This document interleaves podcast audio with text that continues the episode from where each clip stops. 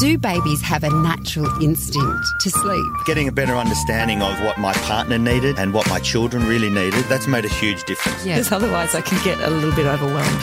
yeah, I think lots of parents can relate to Yeah. that. You're listening to Kinderling Conversation with Shevonne Hunt. When it comes to literacy, the gap between Indigenous and non Indigenous children is wide. Only 35% of Indigenous Year 5 children in very remote Northern Territory meet the minimum standards for reading and writing. But if you go to the cities, the major cities, non Indigenous students uh, about 90% can read and write well. Now, think about that for a minute and think about the difference it makes in your life to be able to read and write properly throughout your life from childhood into adulthood. The Indigenous Literacy Foundation ambassador, musician, and dad Josh Pike is with us to talk about how we can help to close this particular gap. Hi, Josh, how are you? I'm good. How are you? Good, thank you. Do we know why this disparity, particularly with reading and writing, exists in this way between Indigenous and non-Indigenous kids? Uh, there are there are many many reasons. Um, you know, one of them is resources, having access to resources, books, and and and reading material uh, in remote communities. But you know, the the major one that I've noticed, and it's it's super reasonable, is that uh, often in these remote communities, kids, you know, English is some of these kids' third or fourth language, so they're not actually speaking English at home. Um, so when they're in, they go into school. You know, schools are traditionally taught in English, so it's kind of it's like you know my my younger son started school this year. It would be like sending him into into school and asking him to pick up a book and start reading in French or Italian or something like that. Um, so it's it's very difficult in that regard, and um, you know that's why the ILF, the Indigenous Literacy Foundation, uh, is so great because their their whole agenda is just to get those resources into the schools, get get those resources in, into the communities, and encourage literacy. And when you talk about literacy, I know that um, Alison Lester's involved with the Indigenous Literacy Foundation, writing books with children in community. I'm not sure if you can answer this question, but the, the resources that are getting out to these communities, are they ever written in language? Because it's still Mm, yeah, the they are. English alphabet. No, they certainly are. So that's the one of the other fantastic things about the ILF is that they, they do what's called their their community um, literacy projects, and they, they go into communities with um, uh, illustrators and writers, uh, and and I've been there a few times as well and done literacy workshops through song.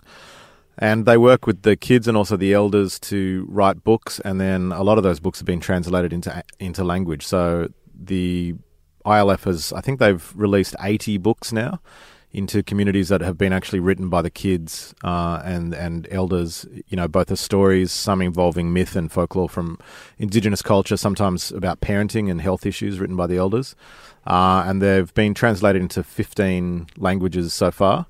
Uh, and then this year, the ILF's launching uh, nine new books in Creole. So they, yeah, they certainly work with literacy in regards to, um, you know, language as well as English language. and respecting their language. That sounds like uh, they must need incredible resources. To Yeah, they do, and you know, so it's a they're, they're a independent organisation. Um, you know, I think there's about five people working there. It's not a it's not a huge organisation, and they do they have such a a gigantic task at hand. So, you know, any help is great, and you can help out by uh, having a great book swap, which is what the the guys run, where you uh, you can be in your book group or at your school or in, in your community group.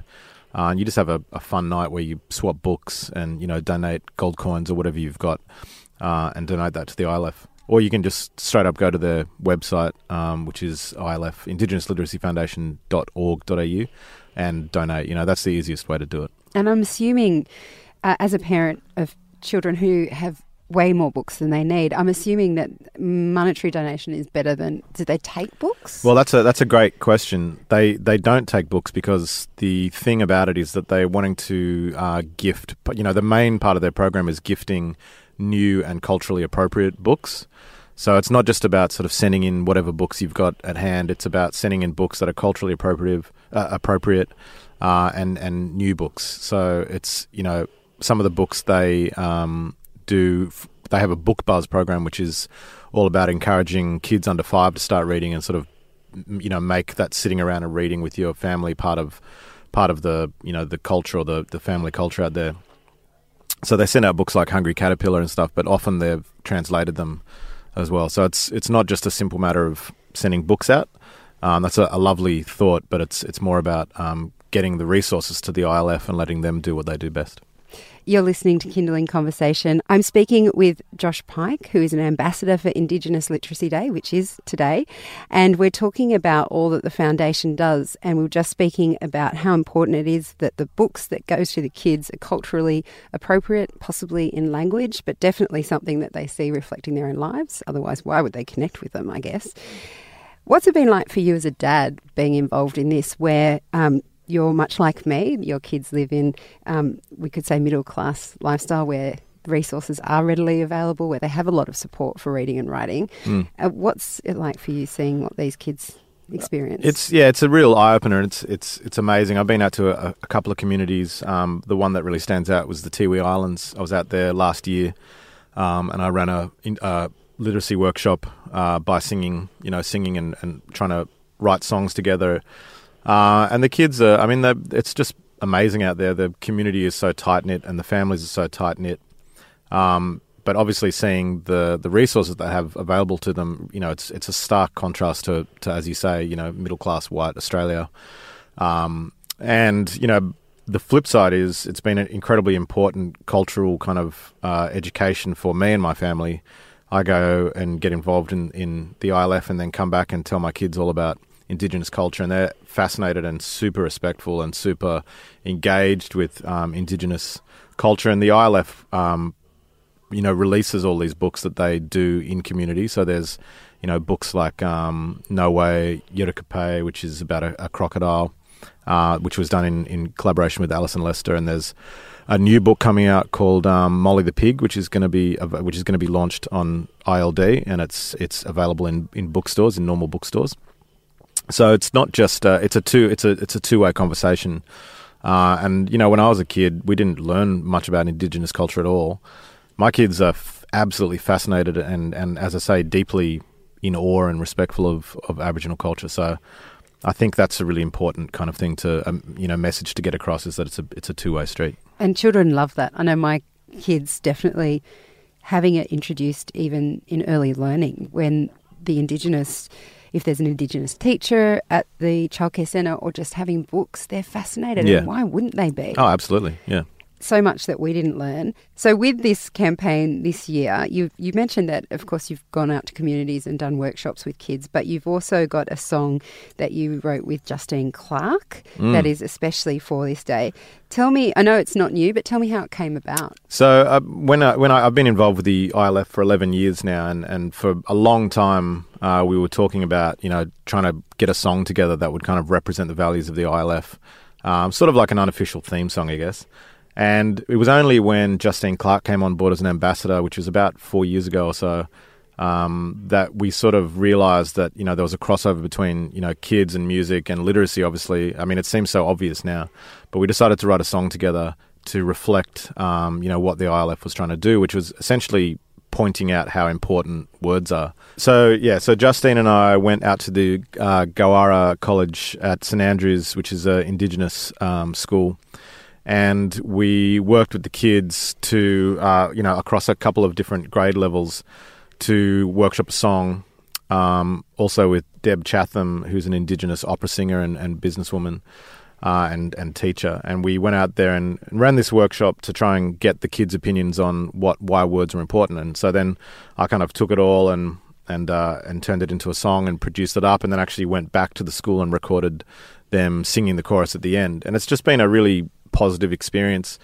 Um, you know, we sing it every year at Indigenous Literacy Day now, but kids are learning it in schools. A bunch of the schools that have come along to Indigenous Literacy Day at the Opera House, uh, and just a bunch of teachers that are enthusiastic about the cause, have taught their kids the the songs um, at school, and so it's it's something that's just building in a really lovely organic way. And you can you can go and buy it um, on iTunes, and all the money goes to the ILF. Brilliant. Well, let's have a little taster of the song so people can get a feel for it? L is a letter, love is a word, paint a picture of the world, and the world is a planet, and we're all hanging out in space. words can solve the puzzle of this complicated place. So, how do you spell love? L O V E. How do you Feel free to sing along, Josh. you know the words. I do, yeah. Um, what a great song and a fantastic cause. So um, we'll put links up on our website if people want to get involved. Great. Josh, thank you for coming in. Thank you for having me. That was Josh Pike. He's a musician and Indigenous Literacy Foundation ambassador. And if you'd like to find out more about how you can help, we'll put a link on our website. Just search for Josh at kinderling.com.au.